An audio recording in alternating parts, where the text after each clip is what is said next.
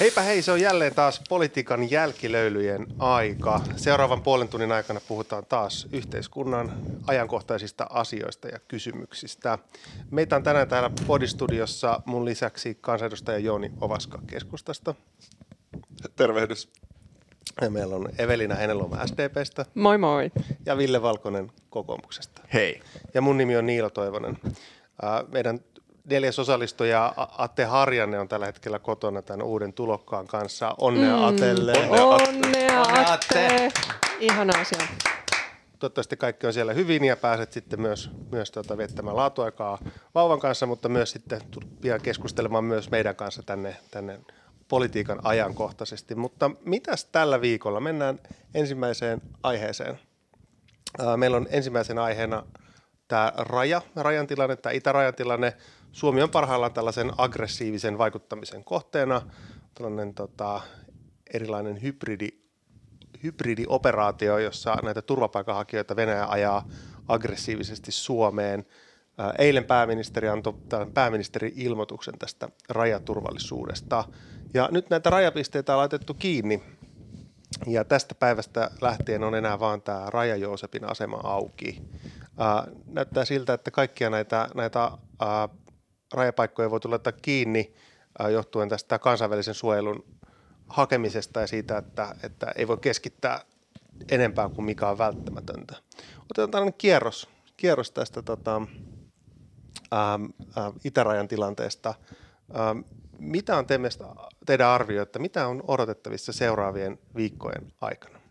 Evelin.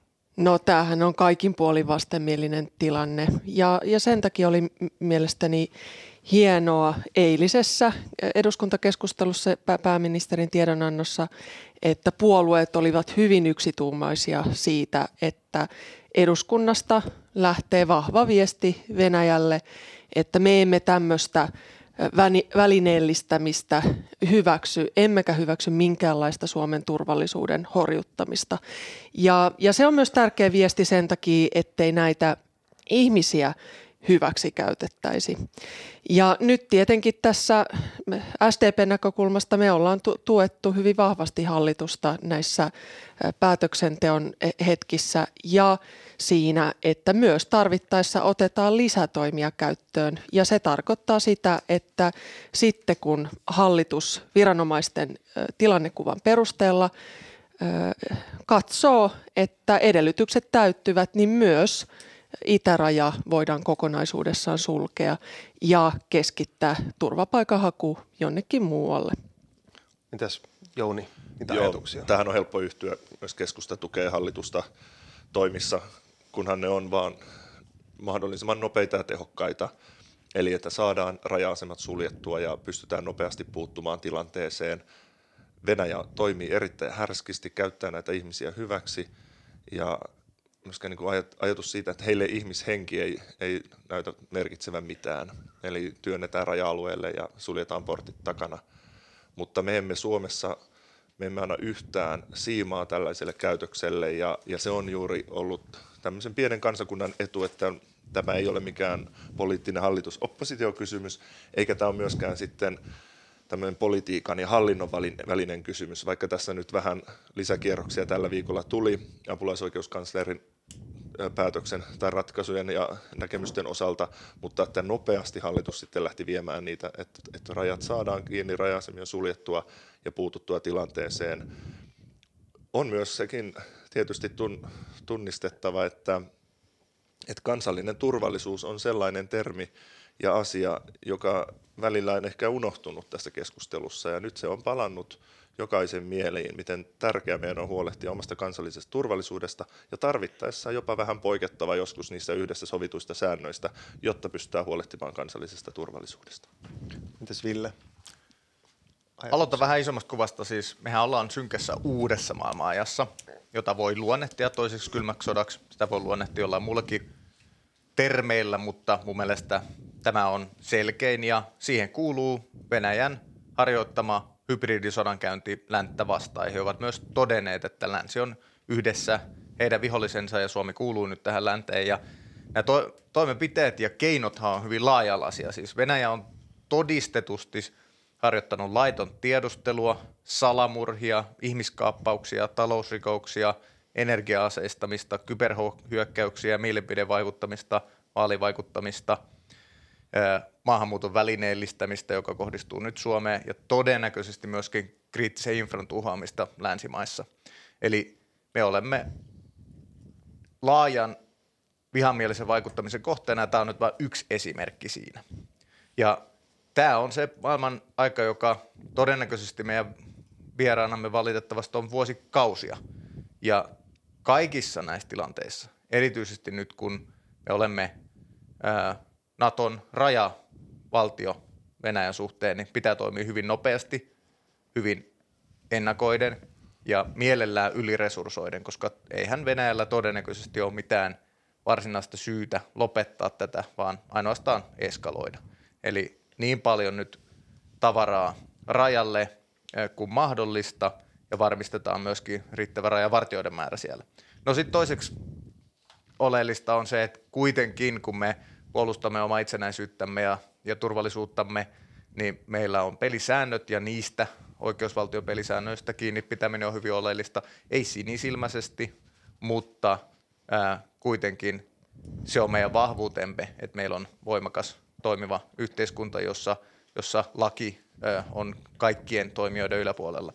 No se ei tarkoita sitä, että kansallinen turvallisuus olisi jotenkin laiton tulokulma, siis kansainväliset sopimukset, meidän perustuslaki, koko kansainvälinen järjestelmä lähtee siitä, että kansoilla on itse puolustusoikeus ja esimerkiksi oikeus terrorismin vastaiseen toimintaan. Et ei pidä asettaa vastakkain, niin kuin, että ihmisoikeuksien puolustaminen ja kansallinen turvallisuus on jotenkin poissulkevia.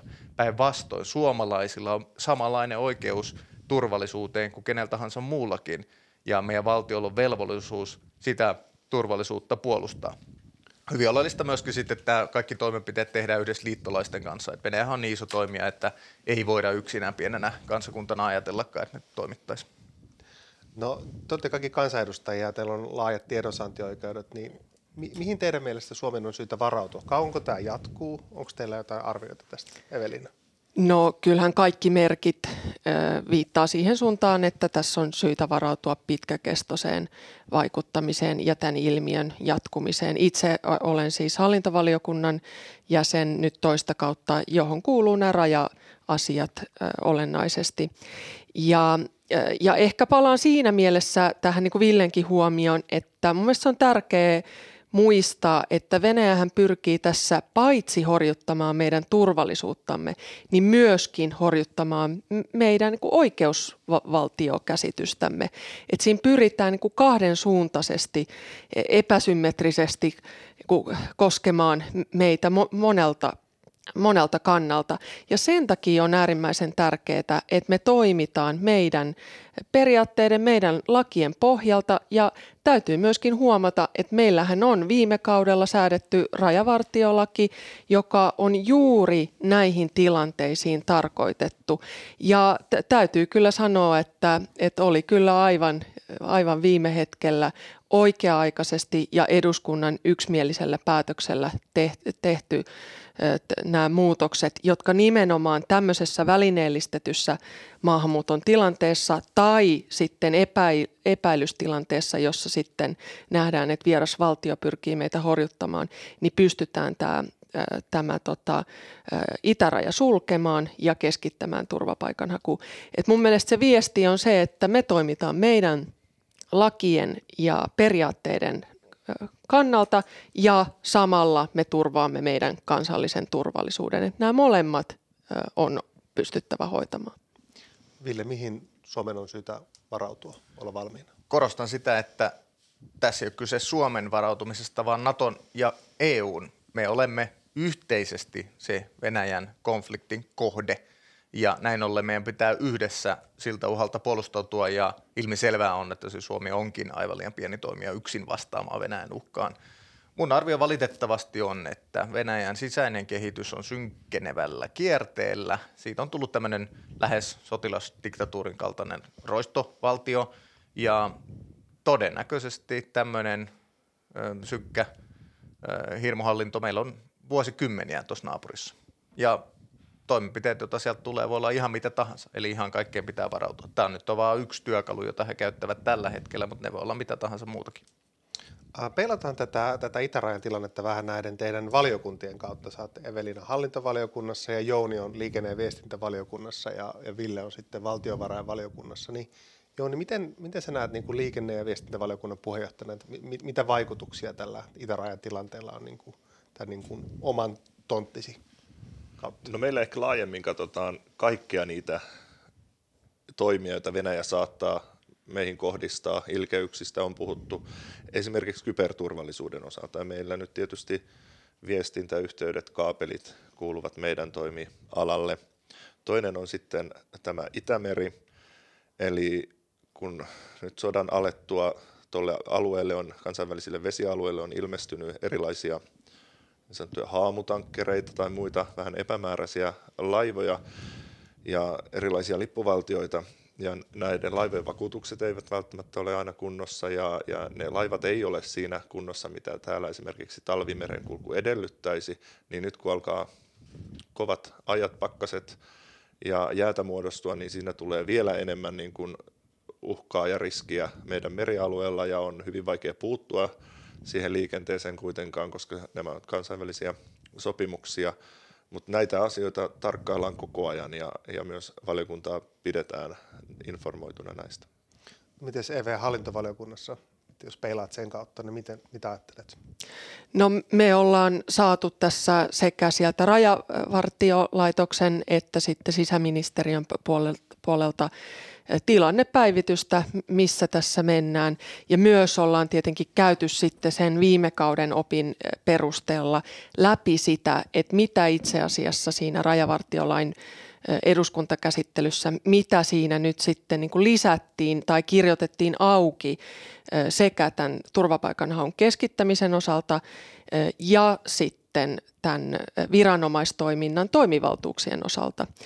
Ja, ja nyt kun tässä on käyty paljon keskustelua tästä, tästä niin kuin, onko tämä turvapaikanhaun keskittäminen mahdollista vaikka, vaikka Helsinki-Vantaalle, niin mä kuitenkin sanoisin niin, että, että hallintovaliokunta teki tämän oman mietintönsä perustuslakivaliokunnan lausunnon pohjalta. Ja perustuslakivaliokunta totesi, että poikkeuksellisissa tilanteissa väliaikaisesti jokaisella valtiolla täytyy olla mahdollisuus puolustaa kansallista turvallisuuttaan. Ja sitten siinä tilanteessa voi tulla käyttöön myöskin tämmöiset hyvin poikkeukselliset ratkaisut kuin turvapaikanhaun keskittäminen.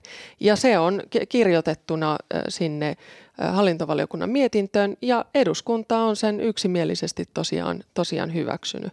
Ja sitten toinen asia, joka varmaan meille nyt tulee tässä tässä lähiaikoina, kun hallitus on ilmoittanut, että se tuo tämän rajamenettelyä koskevan lain pikaisesti eduskuntaan, mikä onkin hyvä asia, koska sitten se seuraava ongelmatiikka tulee siinä, että kun tulee paljon ihmisiä lyhyen ajan sisällä Suomeen, ja he siirtyvät suurin osa tähän turvapaikkamenettelyyn. Ja totta kai se turvapaikkaprosessi itsessään hän vie useita kuukausia.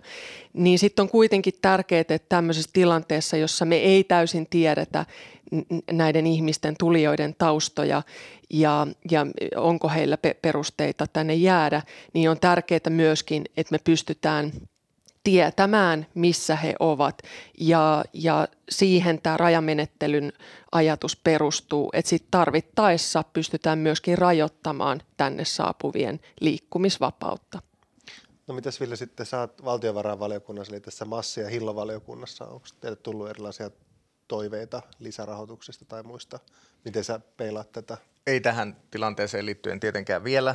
Tämä on käsillä oleva mutta kyllähän me pidemmän aikaa ollaan turvallisuuteen ja puolustukseen, myöskin rajaturvallisuuteen jouduttu panostamaan ja joudutaan jatkossakin. Siis ihan varmasti koko eduskunta tukee, jos rajavartiolaitos, sisäministeriö tulee tänne perusteltujen ehdotusten kanssa. Kyllähän se näin on, että valtion aivan ydintehtävien ytimessä on itsenäisyyden koskemattomuuden ja Suomen kansallisen turvallisuuden takaaminen, että eihän meillä mitään muutakaan sen jälkeen, jos nämä lähtee horjumaan että vääjäämättä tämä uusi synkempi maailman aika tulee tarkoittaa sitä, että yhteiskunnan resursseja menee valitettavasti näihin kysymyksiin enemmän.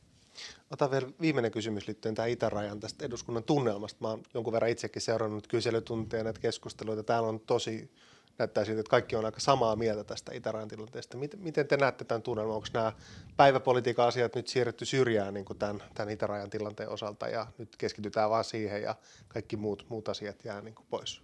Ville? No ei te tietenkään poista muita politiikan agendalta, mutta olen tyytyväinen siihen, että Suomi on pystynyt pienenä kansakuntana useimmiten näistä niin kuin vakavista ulko- ja turvallisuuspolitiikan kysymyksistä muodostamaan varsin laajan konsensuksen, että NATO-päätös meni lähes yksimielisesti eteenpäin ja tämän, tämän osalta on hyvin yksimielistä ollut tulokulma ja näin se pitää ollakin. Siis on ehdottoman tärkeää, että tietyt asiat suljetaan kategorisesti niin kuin puoluepolitikoinnin ulkopuolelle kaikin tavoin. Evelina. Joo, ei, kyllähän tässä koko ajan kulkee näitä päivän politiikan asioita myös.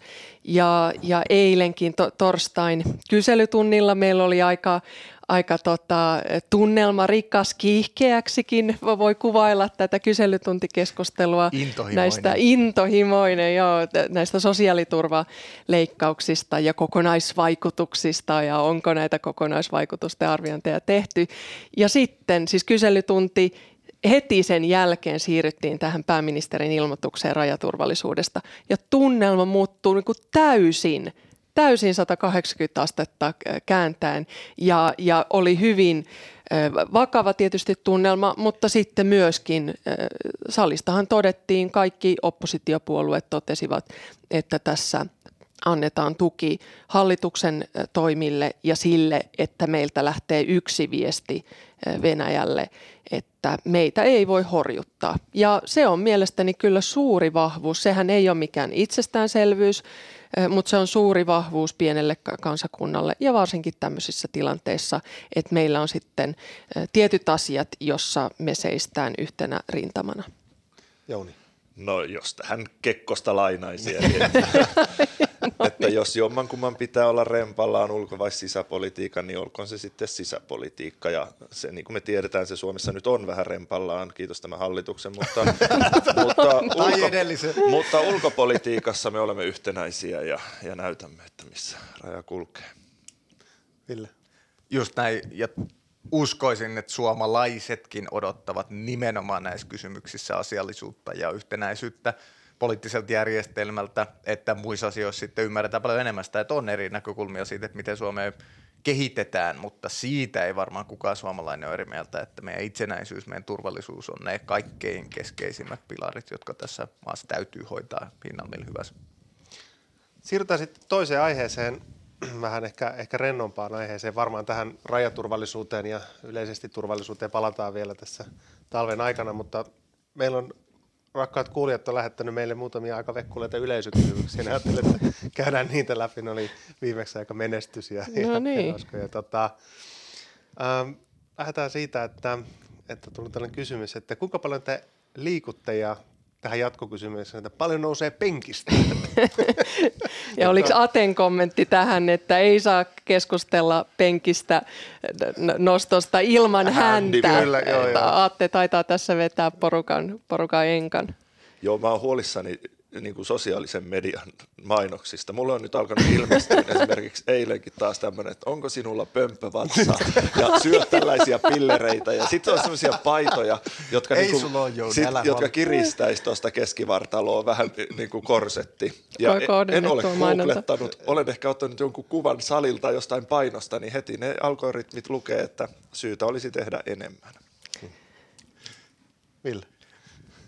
Mä tykkään liikkua hyvin paljon, hyvin monipuolisesti. Se on keskeinen osa elämää ja tota, ihan kaikenlaista, siis pääosin salia, potkimista, juoksemista, näin poispäin. Ja tota, Penassa on muistaakseni 115 käyty joskus niillä, hu, niillä hujakoilla, mutta sitten mun täytyy kommentoida tätä vihreän hirmun tulosta. Niin taivas varjele, Atte paljasti sen oman lukunsa ja siis taivas varjele, mitä sieltä tuli Atte Harjanne 136,5 32,5 Oi, kiloa oi, penkkiä oi, tulos. se ei, oi. se ei niin kuin miltään pikkupojalta On onnistu. Si, siinä on vihreä lihamyrsky. Se ei muuten myöskään ihan vegeruoalla ole tullut sellainen, että kyllä nyt Ei vauva, joka on tietää. maailmaa saanut, on vaffan isän kyllä löytänyt itselleen siis taivas varjelle, mikä tulos. Hieno atte.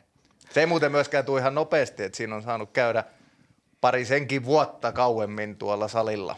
Aatte, sitten kun palaat tänne, niin käydään tämä vielä uudestaan, niin pääset itsekin kertomaan myös tämä. Joo, ja varsinkin tämä ruokavalio ke- keskustelu täytyy käydä läpi. Mutta Eve, Joo, no siis mä en tätä penkistä nostoa hirveästi äh, harrasta, että tota, täytyy ilmeisesti nyt sitten käydä testaamassa, niin voisit ilmoittaa jossain vaiheessa pal- paljonko nousee, mutta, mutta joo, kyllä mäkin salilla tykkään käydä, äh, mutta myös siis juoksemassa, koska siinä salilla käymisessä on mulla se haaste, että, että mä sit koko ajan kuitenkin roikun jotenkin siinä puhelimessa, että kun kuuntelee musiikkia ja se puhelin on siinä mukana, niin, niin mä tykkään juoksussa siitä, että se vapauttaa aivot. Ja, ja silloin ei, ei tule mietitty, silloin vaan tyhjentää ajatukset päivän tapahtumista, mutta kyllä sitä liikuntaa täytyy harrastaa ja harmillisesti sama tilanne kuin Jounilla tässä vaiheessa vuotta, että liian harvoin sitä tulee, että ehkä kerran viikossa on, on nyt viime viikkoina päässyt, päässyt käymään salilla.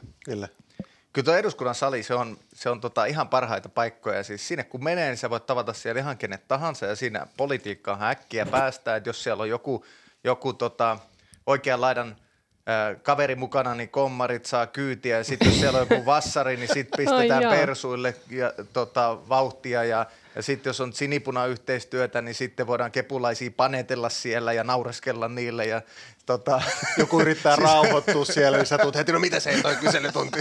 Miten aina Siis se- kun mä menen siinä, niin siellä ei ole ketään. Siis se on aivan loistava myöskin tämmöisen niin kuin sosiaalisen kanssakäymisen paikka, että se on, se on Verkosto- kiva, tota, että äh, kansanedustajissa mun mielestä on aika paljon semmoisia, jotka liikkuu. Meillähän on täällä ihan huipputason tyyppejä, teräsmies Pauli Kiuru ja, ja tota, entisiä huippurheilijoita, olympiavoittajia. Joo, kyllä, Kosonen. Matti Semi. kyllä, löytyy Matti vaikka ja ole ketä. Niin, ei. Teuvo Hakkarainen muuten aikana oli kova kanssa tööttää penkkiin, mutta ei päässyt vihreän hirmun hulkin, hulkin tuloksiin asti hänkään. Jouni. Joo, mä aina silloin tällöin käyn talon salilla, mutta harvemmin juuri noista syistä, mitkä Ville tuossa mainitsi. Että, että nyt kun täällä on päivä jo väännetty ja puhuttu politiikkaa, niin mm. sitten on ihan kiva mennä talon ulkopuolelle salille ja, ja tehdä siellä sitä treeniä ihan itsekseen ja ehkä nähdä tavallisia ihmisiä ja jutella heidän kanssaan arjen normaaleista asioista. Mutta tota, jos, no, myönnän, että sitten tonne, sauna on täällä hyvä, että siellä voi jutella sitä politiikkaa, jos haluaa. Mä muistan, kun se äly, älysauna tuli tänne ja, ja silloin siitä oli joku lehtijuttu, että, että se on ainoa älykäs juttu, mitä täältä talosta löytyy. Ai, että kun nappia niin kuin painetaan. äly, älykiuas kato, niin se Eikö sitä kutsuttu kiukaiden mersuksi? Joo, kyllä. Minun verorahoillani. No niin. Tuota, sitten toinen kysymys liikunnasta mennään eteenpäin, sitten pitää aina palautua, niin tämä lempimakeinen ja nyt Jouni tarkasti, mä katsoin, että siellä vaihtoehtobudjetissa oli vähän tätä sokeria, makeisveroa ja muuta. Joo. Mikä on teidän lempimakeinen? Kyllähän se, jos lähdetään irtokarkista sitten, mutta sitä pitää syödä harvoin. Ja mehän nyt esitetään tämän terveysveron tuotoksi ainoastaan tämä 100 miljoonaa euroa, että ne kokoomuksen 300 miljoonan euron Mutta ne olikin jäi vain vähän ju- juhlapuheita. Ai niin, ne oli vain juhlapuheita, niin niitä sitten vähän, että me lähdetään realistisella linjalla. Eli, eli ohjattaisiin terveellisempiin tuotteisiin tällä ratkaisulla. Irtokarkit, mitä Sevelina lempimakeinen joulu tulee.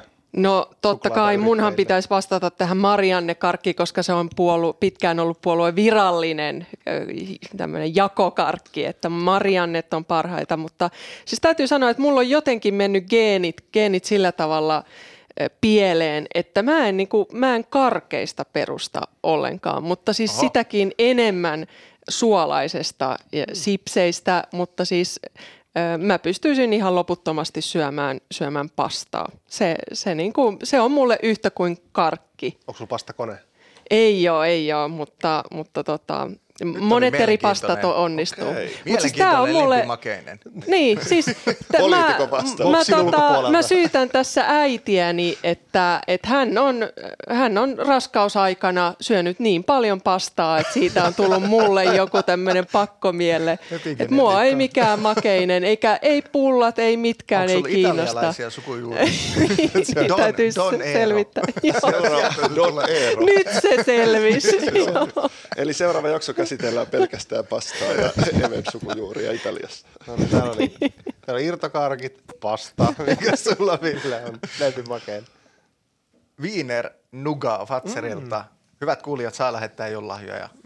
Kiitos. Okei, on- tämä on hyvin aiku, Mä myönnän- aikuinen. Mä hyvin kokoomuslainen myöskin. Mulla on tota, valtavan, valtava herkkuhammas. Et kaikki menee kyllä, hyvät kuulijat, pistäkää vaan tulemaan. Mut No pakko niin, sanoa mä voin nyt, laittaa sulle kaikki. Viikonloppu tulossa ja ruoasta puhutaan, niin jos Evellä on pasta, niin mulla on kyllä kanansiivet. Se on varmaan tämä tamperelaiset vois elää siivillä. To- Joo, se on siivillä. Ei- tamperelaisten juttu kyllä. No niin, siinä oli lempimakeiset ja, ja tämän päivän teemat oli tässä, että tota, kiitos tästä hyvästä keskustelusta. Käydään tästä sitten viikonlopun viettoon, mutta kuulijat, laittakaa lisää yleisökysymyksiä tulemaan ja, ja jakakaa tätä podcastia. Ja, Joo, ja vinks-reseptejä ja Ja- pastareseptejä juuri näin. tulemaan. Ja ilmeisesti tapoihin on kuulunut kehuminen, niin eiköhän tuossa tullut nyt, että Atte on hirveän Niin, vahva mies. se on. Aivan hi- Se on hi- hi- käsittämättömän hirveä hulkki. Joo, eduskunnan lihamöykky. Näin, Nä, näihin tunnelmiin. Kiitos oikein Kiitos paljon. paljon. Kiitos. Kiitos.